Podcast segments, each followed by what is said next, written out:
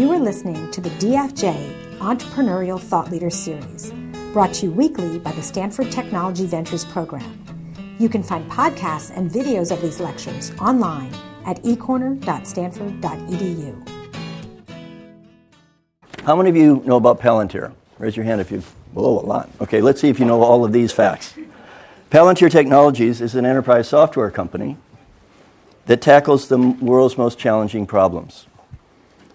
Founded in 2004, it now has approximately 1,000 employees, and it takes up a healthy chunk of downtown Palo Alto.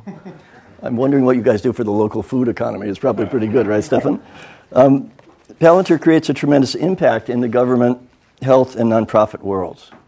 One, Palantir has rescued hundreds of women and children from sex trafficking and other exploitive networks. Two, Palantir protects our military both in daily combat operations and in what is also known as special ops. Three, Palantir helps contain E. coli outbreaks through its work with the Center for Disease Control, or CDC. Four, immediately after disasters, Palantir sends in its engineers to direct real time relief efforts. Most recently, Palantir organized the efforts of hundreds of volunteers responding to Hurricane Sandy victims. Any of you have relatives who were hit by Hurricane Sandy? A few. Okay. Uh, Stephen Cohen co founded Palantir in 2004. He currently serves as an executive vice president, and he's one of the four people on the board of directors. In the early days, he developed and sold Palantir's government software product, but these days he focuses on Palantir's internal scaling, training Palantir's managers, and interviewing about 50 people a week. He has conducted roughly 4,500 interviews since the founding of Palantir. Stefan, we're so glad. Oh, before, before uh, just add one small thing. Before founding Palantir, we also are very grateful to know that um, you are a graduate of Stanford uh, Computer Science program, and we're really happy to have you back. Let's welcome Stefan Cohen. Thank you. So uh, I was thinking it would be fun to, to come here, come back to Stanford, uh, my, my alma mater, and just tell a few of the stories. Um, basically, the path that, uh, that led from really where you all are sitting right now to the, the stage up here and Palantir and all the, uh, the other things that have happened in the last eight years. So, uh, firstly, how many grad students do we have in the room? Okay. And how many undergrads?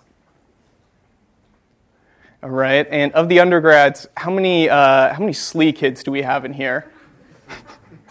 do we have any SLE kids?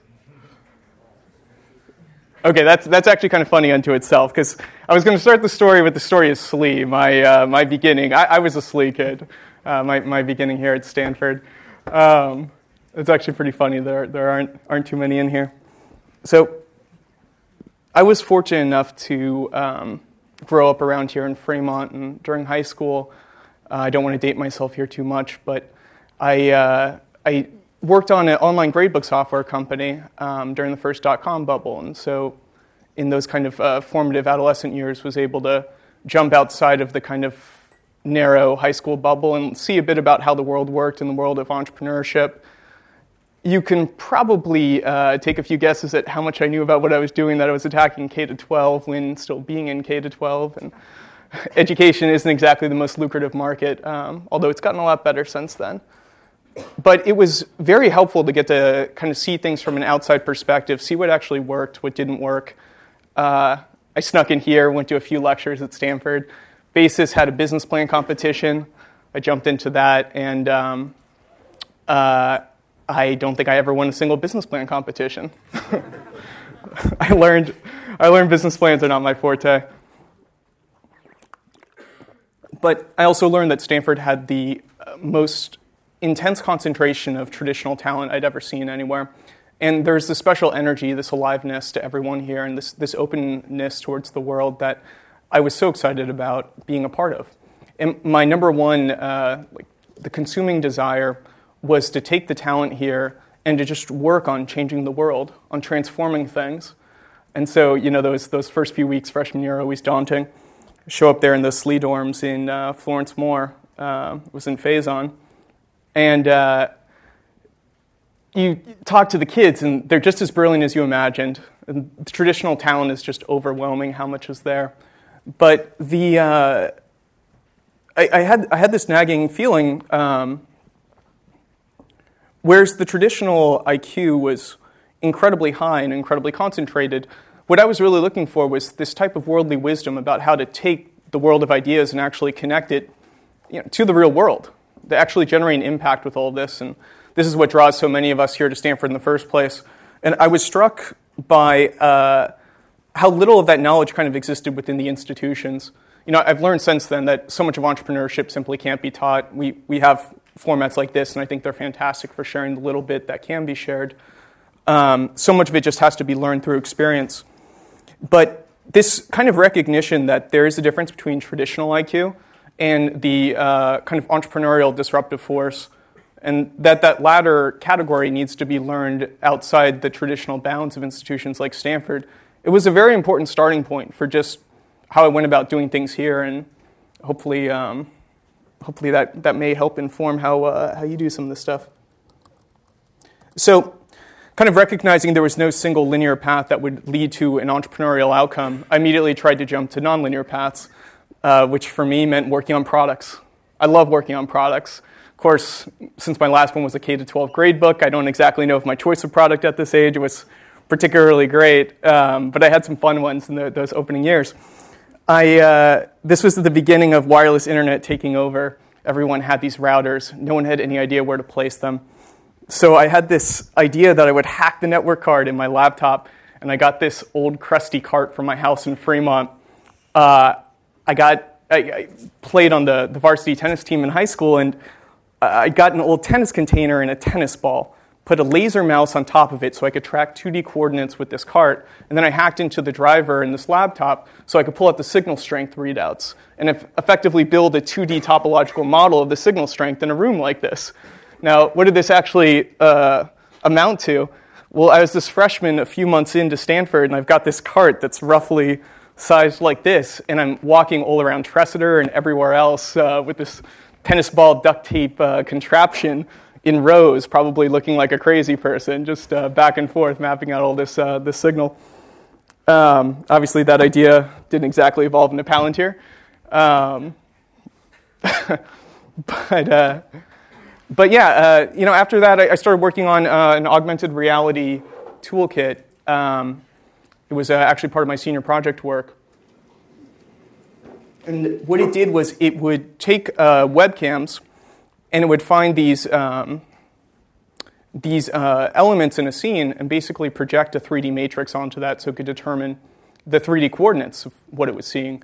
Uh, anyways, you could rig this thing up to build a 3D mouse. So I wrote a 3D mouse I connected it to Quake 2, which was just recently open sourced. And uh, there, you, there you have it. You know, you have uh, this, this new way of interacting with video games, with your computer. You can just move around and move your hands to, to do things, kind of minority report-ish. And I figured that this could be next big thing. And I talked to a, a good venture capitalist friend of mine, uh, Ashmeet Sidana, who I think now is a partner at Foundation Capital. And he said, Stefan, it's a great idea, but it can't impact the real world. The entrenched players in this market, these console manufacturers, they're the ones who control the distribution. And because of this uh, essential feature of the marketplace, it might be a, good product, it might be a good idea, but it probably won't be a reality. And so, of course, this like really bummed me out. this is not this is not what you want to hear here. And uh, any entrepreneur has plenty of stories like this where they, they get the bad news. But sure enough, years later, how many of you, you all have used a Kinect before? right? You've probably played with PlayStation 3's variant of it. You know, we got that exact same technology, and sure enough, it came from the console manufacturers who, um, who controlled most of it. So he was right, but my, uh, the story I'm trying to paint here is one of working outside the traditional bounds of the institution here at Stanford while still leveraging um, the resources that were available and uh, still longing to find the way of connecting that world of ideas and products to the actual real world. Uh, the, the next kind of story in this adventure was uh, doing research with Andrew Ng, jumping in and learning as much about AI as possible.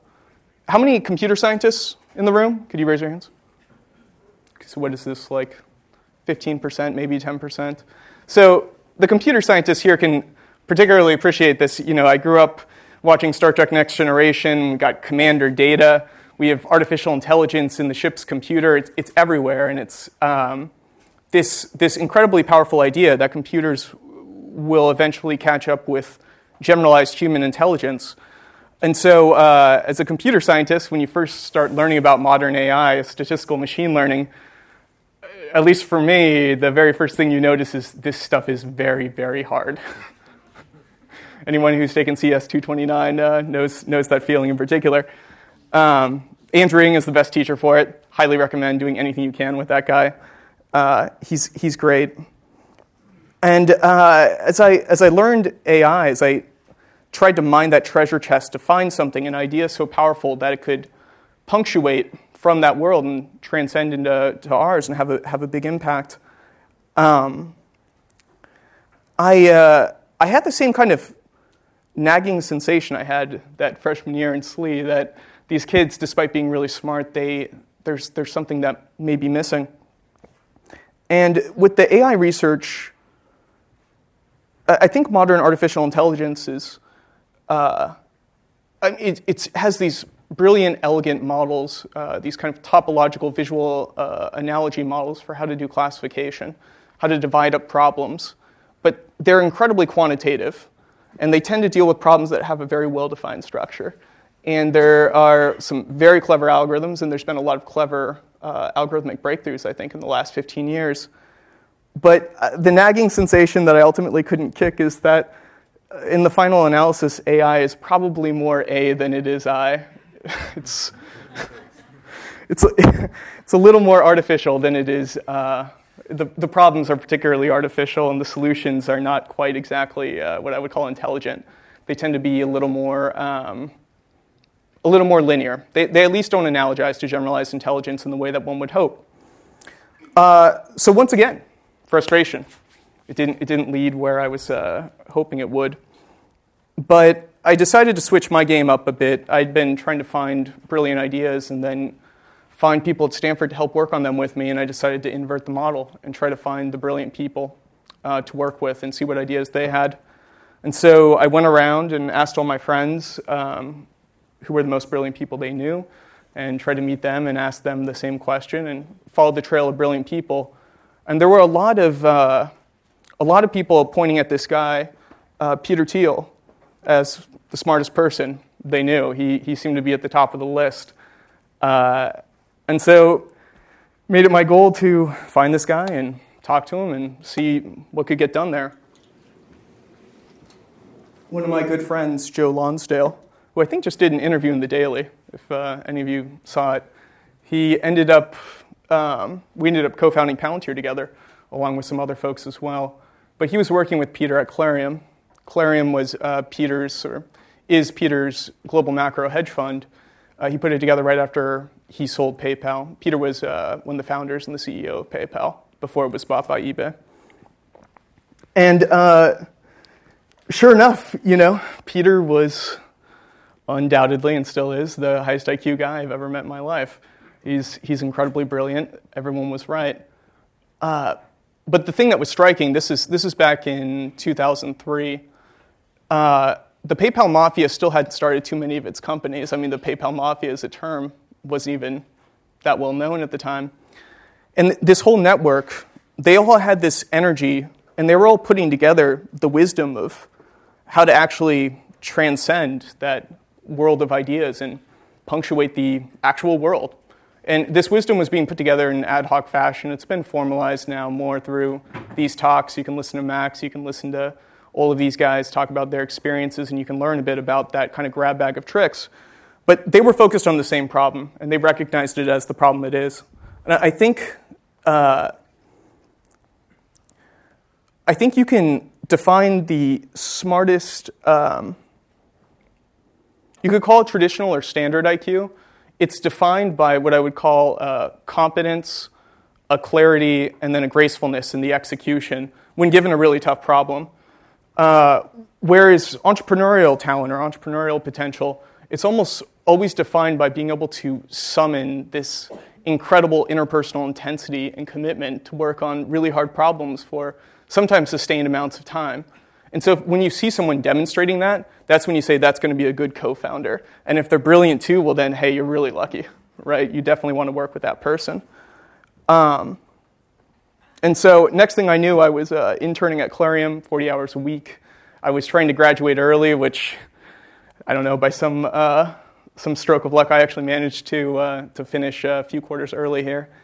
And uh, I was, so I'm, I'm doing this 40 hour job, 20 units of CS uh, and you know uh, everything else that we all do here at Stanford as undergrads. And the only way to make it work, uh, quite frankly, was to get in this habit of just blitzing three days in a row. So for one quarter, that last quarter at Stanford, with the exception of the first and uh, the last week of the quarter, Tuesday through Thursday, I just wouldn't sleep. I would literally just work. I mean, it was wild, and I couldn't even imagine doing it now. I mean, now if I don't get uh, my eight hours of sleep. I'm quite a grumpy guy. but uh, uh, anyways, these these Tuesdays through Thursdays, I would just you know around two or three in the morning go down El Camino to uh, the Denny's. It's no longer there. Uh, it's now a Su Hong. But I would go to that Denny's and I would uh, you know say hi to Vladimir. He was the late night waiter. We became best friends. Embarrassingly, uh, got to know each other so well that he would just let me go behind the, uh, the kitchen to the back and get the food myself, uh, which, is, which, is, quite something. but honestly, it felt natural at the time. It didn't even feel like that much of a push. It just it felt like what needed to get done. And so I, I think it's critical while you're here, if you find opportunities to engage, if you feel a resonance with an idea or a project or a set of people, just run with that. This, this stuff is so much of um, opening your mind and you know, your heart to the possibilities of doing it, of being that engaged with an idea. And even if it doesn't work, then you just gain so much from that experience. But so, this, this strategy of uh, focusing on finding the smartest people and surrounding yourself with them, I, I want to caveat it uh, with, with an important uh, footnote here I don't think a people first strategy in isolation uh, ever really works. I, I, don't think that's successful. And the, one of the core reasons is that you, you want to surround yourself with brilliant people, but also people who are getting stuff done and doing interesting things. But in general, those people only got that way because uh, they love doing interesting things and they've learned from those experiences and they've changed them. So if you kind of do this, like, if you take this pro networking argument to an extreme of just trying to find the brilliant people, if you're lucky, you'll actually, you know, get in front of them, you'll talk to them, but when you're there, you're not going to have anything substantive to discuss. You're not going to be in the world of ideas the same way that you would be if you really cared about them and focused on the substance first. And so your best case scenario is kind of having a shallow interaction with them where nothing, um, nothing truly substantive can come about from it. But if, on the other hand, you care and you're deeply passionate about these ideas, about the products, about the things that can change the world, and then you also focus on finding the brilliant people who want to work in those spheres. I think this is really the right recipe. And um, this was essentially the recipe that led to, uh, led to the early days of Palantir. So when Peter finally uh, sat down, and I guess this was like midway in 2004, and said, uh, I've got this idea, Stefan let's take some of the ideas from the PayPal anti-fraud platform and let's try to generalize them to solve the country's counterterrorism problem. And uh, we'll start by selling it directly to the US government. And while we're at it, let's solve the generalized uh, enterprise information management platforms that are out there. Let's, let's, help big enterprises use a Silicon Valley approach to understanding their data. Um, in this kind of context of being around these, these brilliant folks, but also deeply caring for the ideas and the products, this was, this was obviously a winner. This was what I had been looking for that, that whole time at Stanford. And so it was always right next to the Stanford institution, but never quite linearly connected. Um, yeah, and so away we went. Away we went. Uh, those staying up, you know, Tuesday through Thursday. Uh, pushing and pushing, I went from my last CS final, which I totally bombed. I think I got a C minus or something for the first time in that class. I went from that last final to a little office, uh, 3000 Sand Hill, where Peter had actually started PayPal. And that was the first day of anyone working full time on Palantir. Um, we had very little time, only about eight weeks before a killer meeting with a guy named Gilman Louie, who was uh, at the time the president of In-Q-Tel. Uh, In-Q-Tel, for those who haven't heard of it, is um, the intelligence community's venture capital fund. And they, they do a great job opening doors for companies in Silicon Valley and elsewhere that uh, want to work on the US government's challenges. So we have this, this meeting, it's only two months away. And uh, you know, we don't exactly have too much product at the time, so it was prototype crunch time, about eight weeks through together, basic prototype. I'd have to say, uh, CS people in the room can understand this. It would be a little admittedly, uh, was a little admittedly light on the back end elements, the initial prototype, a little more focused on the lights and the fireworks and the, the front end. But it, uh, it was a success, and Gilman, um, Gilman liked it, and he began to open the doors for us uh, in the US government. But before he left that meeting, he said the, the most funny thing, which was if you guys can't help us fix our uh, counterterrorism problem, you've got a bright future in video games. so I took that as a ringing endorsement. uh, I mean, I'll, I'll, share a few funny stories from those times, a few illuminating ones. Um, you know, there, there we were crunching away, and we were um, every, every other week basically flying out to Washington, D.C., trying to meet with folks inside, uh, inside the government, get as close to our potential customers as possible, and just showing them uh, our platform, showing them the prototype, and asking them, you know, what do you want? What do you need? But the real information uh, came from looking at the points of resonance with the platform, getting them in front of it and seeing what they used. What did they like? What were their eyes attracted to? What was, what was actually going on? Um, where were the real uh, opportunities to, to add value there? Um, and so uh, we, would, we would go out there, we would gather this feedback, and um, we would then uh, drink a whole bunch of these things and crunch and get it integrated and do it again. And I, I, the, one of the one of the kind of uh, points that I think demarcated an element of success was when my government sponsor uh, was introducing me at one of these meetings, and he said, "Everyone, I want to introduce you uh, to Mr. Two Weeks. He can he can build anything you ever want in two weeks. So ask away." Um, and uh, yeah, needless to say, again, it's another one of those. That's what you want to hear. It's it's uh, what Peter would say is the right kind of problems to have. Uh, but it was it was definitely uh, definitely increased my Red Bull consumption. um, and so, in this process of fleshing out the product and finding the exact market fit, finding finding exactly how these pieces fit together to fulfill that vision that Peter had originally outlined. Um, you know, there's there's no there's, there's not really any uh, easy path through, and there's not really any linear path through. It's the same thing where you throw the entrepreneurial intensity at it, and then you kind of see what sticks. But you can look, and I think it's very important to look for uh, the demarcation points that actually indicate you are succeeding. And so I, the final demarcation point where I would say Palantir went from more of a provisional idea to um, a full conviction for me personally, when I knew that we really had an opportunity to change things and impact the world. It was uh, one of these meetings, uh, you know, get the Mr. Two Week introduction, and it was a conference room with maybe 30 people in it. And uh, these are all government folks, all in suits. Government meetings are not, uh, not terribly exciting. Um, they, they tend to go at quite a slow pace. Uh, but this one, this one was more exciting. People were, were energetic and they were really excited with what we had and they could see the disruption. At the end, there was a moment where uh, you know the meeting was breaking, everyone was walking away, and out of the corner of my eye, I see at the other end of the room two um, two senior government executives, you know, fully in their suits and whatnot, grown grown men who've been uh, in government service for over 20 years, stand up and give each other high fives.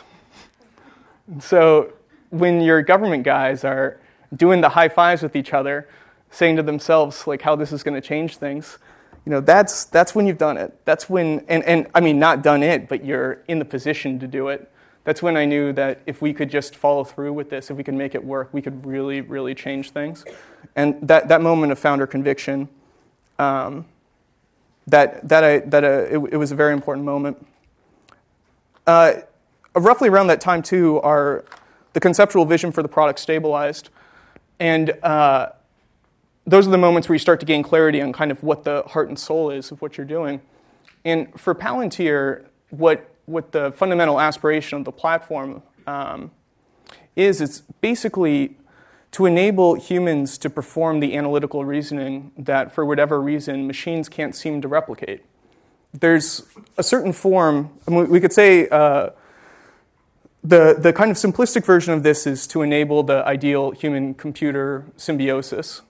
But I think that doesn't quite do justice to some of the more subtle aspects of this, the, the idea here, which is firstly um, accepting as computer scientists and engineers and just people who are in the technology business that there's actually a lot computers can't do.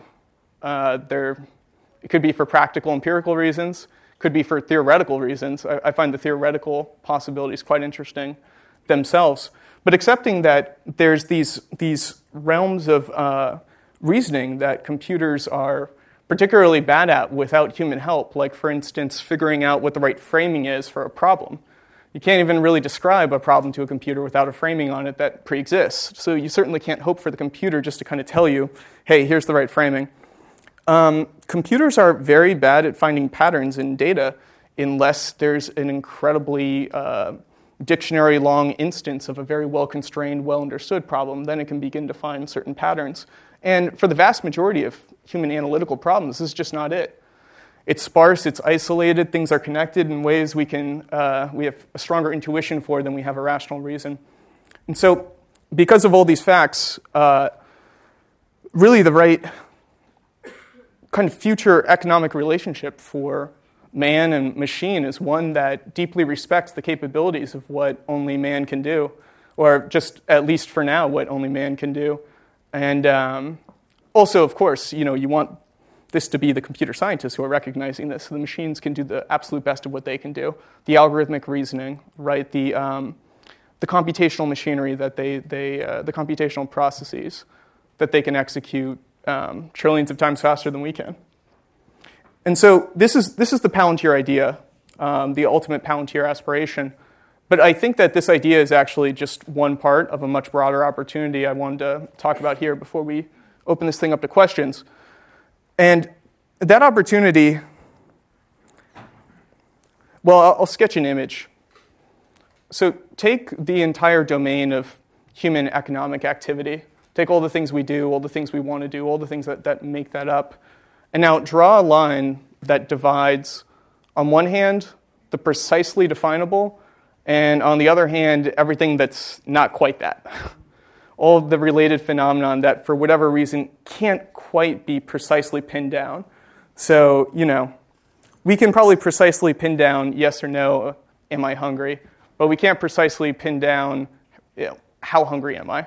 What does that feel like? We can assign a number, we can make an approximation, but that as a phenomenon is at best exactly that an approximation. The fundamental fact of it is it exists in something that's uh, much less precise but just as real and just as tangible. I think that that line that separates that precisely definable from that which is not, this is basically the line where algorithms can. Uh, let, me, let me backtrack for a second. This may just be obvious from like a technology entrepreneur's standpoint, but, but I'll say it verbatim. Uh, I really believe that with all the advances we've had in computing, computers will do all things computers can possibly do. So when it comes to, uh, if you accept the kind of the, the, extrapolation there, then the next question naturally becomes, well, what can computers do? if the answer is everything, then we can expect computers to be coming and uh, taking away uh, a lot of what we do day to day. But I, I strongly believe it's just not.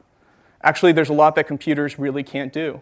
And I, there's also, I'm very interested in the reasons why. Quantum computing, I hope we don't have any administrators in here, but I spent last quarter sneaking into the history corner, Tuesdays and Thursdays, auditing the quantum computing course that Stanford just started uh, teaching, because it's, it's deeply fascinating stuff. And uh, potentially in quantum computing, there are some answers to why classical computational algorithms might not be able to get certain human reasoning tasks done. But nonetheless, recognizing the depth and the subtlety of the qualitative domain and recognizing it as disjoint and separate from the quantitative domain, this lets you start seeing problems a little differently. Uh, there's a lot of interest in Salesforce, other CRM products, a lot in web analytics. And these are all essentially domains where we are collecting, we're building a quantitative universe. I mean, the space of all big data is one where we build a quantitative universe and then we study it.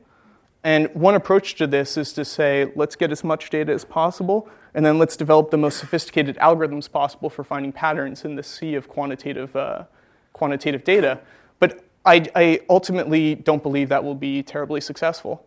I think the much more important questions are let's study the human aspects of this, the qualitative aspects of the problem. What are we trying to get done? What's actually happening? What are the subtle aspects of this process that, when we uh, actually clarify, then we can actually learn that's where we want to collect the data. That's what we want to analyze. That's what we want to figure out. And through the study of the qualitative phenomenon that dovetails right next to this quantitative phenomenon in the actual universe, through, through this, we can then optimize how we use our computers to uh, actually do what we want them to do. And this, this place, this is where I think we're going to see a lot of technology companies in the 21st century. I think this is much closer to the actual 21st century big data analysis problem. Um, at least much more so than getting uh, more and more fancy algorithms to kind of do the same problems we've already seen. So, yeah, with that, I will turn it over to y'all for some questions.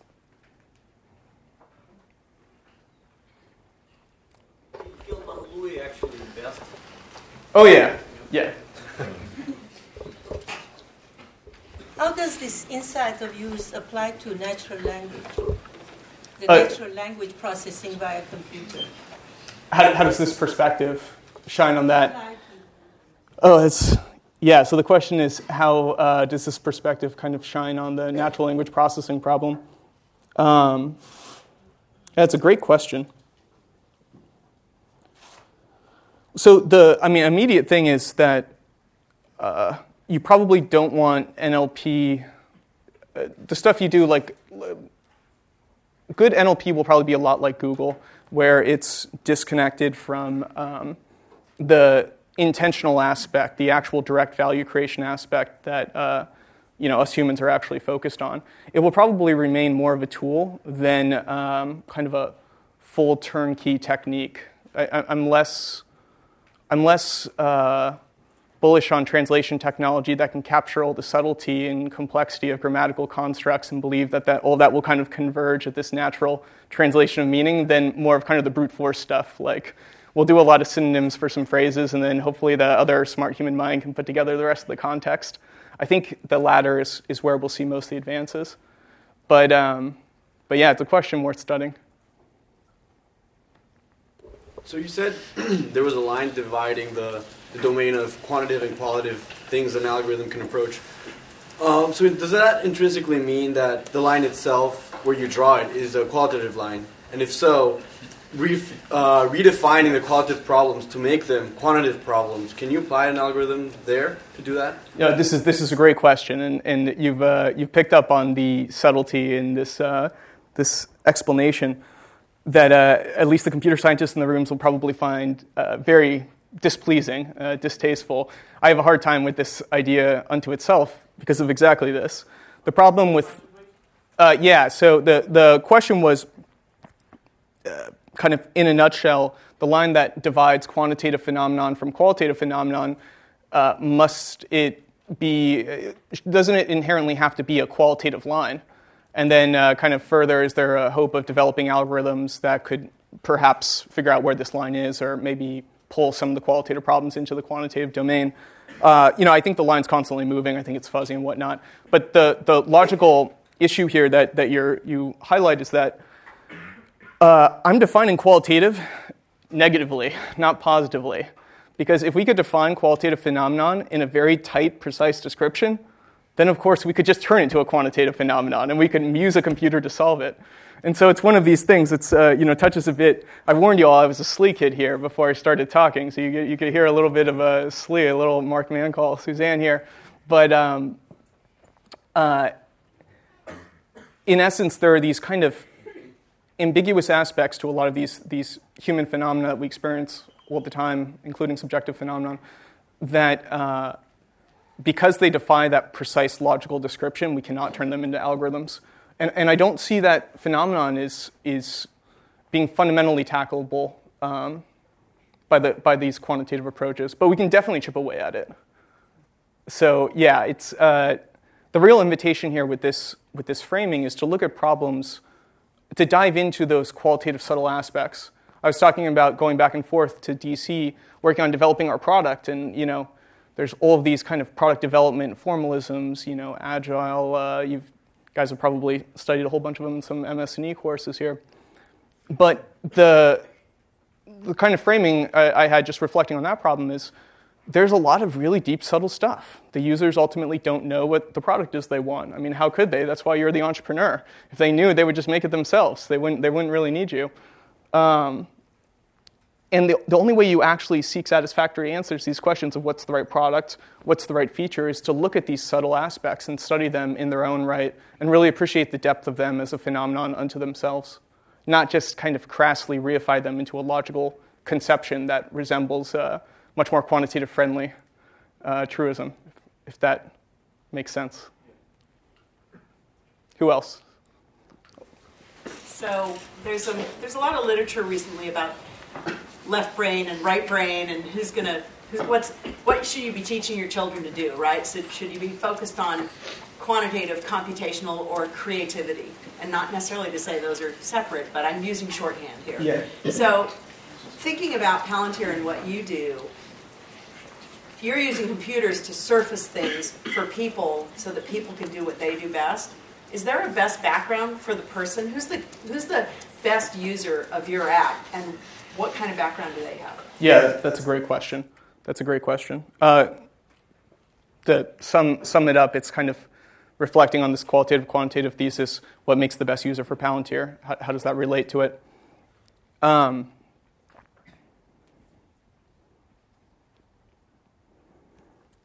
so, the strongest, strongest users we've had, they actually have some of those entrepreneurial qualities. Uh, they really want to get things done. They want, in, in their enterprise, they care deeply about solving the actual problem, uh, accomplishing the mission. So they have that entrepreneurial quality, and they almost always categorically have a, a, another uh, feature, which is they're incredibly frustrated with, uh, the organization's uh, kind of existing technology base, the inability to use all these wonderful quantitative tools to actually impact the mission. Um, so, starting from that base of frustration uh, and deep concern for the mission, um, they, they see Palantir as a, a lens through which they can, they can better understand what's actually happening in their organization, what's happening in the ground reality. It's, at, at the end of the day, a lot of um, they're, they're, they're, essentially respecting the deep and complex subtleties that are actually out there in the real world, but then by appreciating those complexities, able to map a lot of that information back into Palantir and then take advantage of our facilities to enable collective, um, collective learning, collective pursuit of the, uh, the objective there. But so the, the relation, I, I, don't know if I can break it down into uh, what classes people should take or what, what folks should study, um, and I, I, would, wouldn't dare jump into that debate anyways. But uh, in essence, I would say it's a deep appreciation for the complexities and subtleties of the ground reality, but then also just a deep desire to get leverage on it uh, collectively as an institution by pulling it into Palantir, being able to model it in an, in an accurate way and something that does justice to those underlying truths. So I have one question for Professor Kosnik and one for myself. So the first is, is you told me that you interview up to 50 people a day now as you guys are expanding. A week. A, a week. Okay. yeah. I, I, have my poor executive assistant here who can attest to the scheduling uh, nightmare. So in 50 people a week, you talked about how it is really important to find those interesting people. Is what do you look for those interviews, or how do you know that yes, this is someone that's going to be able to work for me? That's the first question. The second question is, is you had all these different ideas that you're really passionate about how do you find which ones to focus on, which ones to spend those times going, you know, around with a cart at Stanford versus other ideas? I think you have to push a lot of carts around Stanford before you come up with the right idea. So, uh, you know, definitely keep your eye on the zany person with something not working. They may be coming up with something that will work a, a bit later. Um, yeah, so the first question what, what, do we look for at Palantir? Um, what's going on in these interviews? Uh, so I, I, like to try to meet every single person we hire. Um, uh, perform the last last interview in, in the Palantir process, um, sometimes earlier interviews, and the there, there's a lot of subtlety and complexity to it too. So I don't want to pretend to break it down into a basic rubric or anything else. It won't do justice to it. But the uh, the essential qualities that uh, we look for, even though they come in many different uh, various forms and different people in different positions in the company, is the highest concentration of talent possible. That's, that's number one. Number two, uh, long term time horizons. And number three, um, what I like to call generative personalities. So uh, I'll break those down.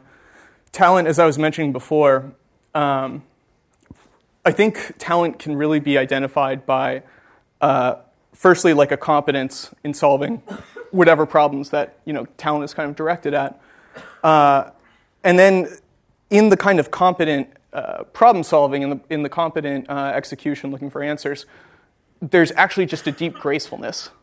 So it's not just that the person knows how to answer the question, it's that they're even graceful in the process of answering it. This almost always means they add clarity, right? They, they clarify the problem structure and the solution structure.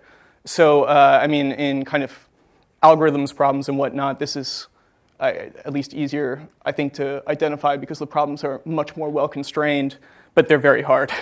so the people who are able to uh, competently answer the question, clarify the basic construct of the problem, and then uh, even execute in a graceful way, those are always the most talented. Uh, but it applies just as much so to domains outside of computer science, you know, in, um, in sales contexts, in engineering contexts. Uh, you want a good salesperson to be able to clarify what the actual problem was. What was the tactical ground reality? How did they uh, proceed through it? How did they, what were they trying to accomplish and how did they do? What did they do right? What did they do wrong? This, this is what you want in the talent side. Uh, second thing is long-term time horizons. This one's critical, and it's, it's another one that you know no one hit me over the head with when, when I was here. Uh, when you have that talent, it's very hard to create a, um, a substantial store of value unless you really want to work on the same thing, unless you really are willing to, to dedicate your talent to kind of focus it through some duration of time on a particular task. And what, uh, what we find out there is it's in many ways kind of a uh, self-directed construct how you, how you look at the world, whether or not you focus on a handful of problems and derive your satisfaction from solving them longitudinally, um, versus if you're kind of always jumping from one thing to a next and you actually don't like to stick with anything for the long term. And this is, I, I don't mean for this to suggest that like just do one thing and don't vary it. Like if anything, you just heard from this talk, I was doing a hundred different things. Uh, but you, you can see there's still some common threads to it. And that commonality, that's the long-term time piece. That's, that's kind of, that's what we look for at Palantir. And the third and last trait is the generative personality. And this is, uh, you can be very talented, you can have very long term time horizons, but um, some of you might even have a professor that does this. Uh, they, they applied the talent that long term time horizon to um, kind of showing why a lot of ideas don't work or why they're silly, and they're more hesitant to um, construct and be generative about proposing solutions. And uh, it's, it's very important, I think, in any startup to generate as much momentum as possible. And so that means you, you want to take that talent, that long term time horizon, and focus it in the most kind of creative, energetic way possible. Does that make sense? Yeah, that's what we look for. How do you, uh, how do you bridge that gap between the engineering gracefulness of design and thinking and execution with the sales side and having clarity of of, uh, I guess, communication of the intent and purpose of your solutions to a client base that's maybe not quite as aware as they could be? Uh, can you say that? Can you repeat that one more time? How do you bridge between engineering and sales so that you've got that gracefulness that comes out in your salespeople when they're speaking to your client base? Oh yeah, no, this is this is a, a very good question. Basically, how do we reconcile the engineer uh, and the engineering aspects with the sales aspects, especially, hopefully, in a way that uh, constitutes some gracefulness of execution. Um, and I, I, would say the first thing is we probably uh, focus a little less on the gracefulness of execution and more on this kind of substance forward um, perspective. We like to get the engineers and the people who actually add value as close to the front lines as possible, interacting with the clients. It's basically we want to um, we want to share as much of our fundamental substance with each and every party we work with as possible. Probably have time for one more here. Yeah, go ahead. Uh, I know you obviously mentioned uh, your platform is being used by the U.S. government uh, in terms of counterterrorism operations, but has Palantir considered marketing its product to other countries who are dealing with domestic armed conflict? Um, and if so, are there any sort of legal ramifications to that? Uh, in terms of, I guess, even violating international law. I think if your technology is to counterterrorism operations in places being called into question, does Palantir have any culpability in that, or that no? I mean, I, I don't. Uh, counterterrorism was uh, an initial um, impetus for the company, but it's a very, very small aspect of what we do these days. And uh, with the principal customer being the U.S. government. Um, you know, there's there's not uh, there's not um, unlimited leeway in other parties you work with, and there's there's a lot of scrutiny. And we just, as founders, care about it very very deeply. So um, although there's there's always legal aspects. Uh, you get good lawyers, they, they help you out with these things. What really matters more, I think, are the, the moral aspects, the mission, and the purpose. And we focus the most on that and making sure that we're having a positive impact. All right, well, uh, you know, I'm going to leave that time for you all to come up here and uh, address questions individually. But thank you very much. Give one more hand around.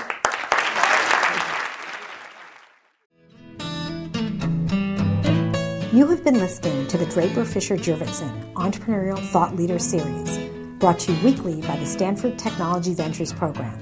You can find additional podcasts and videos of these lectures online at ecorner.stanford.edu. You.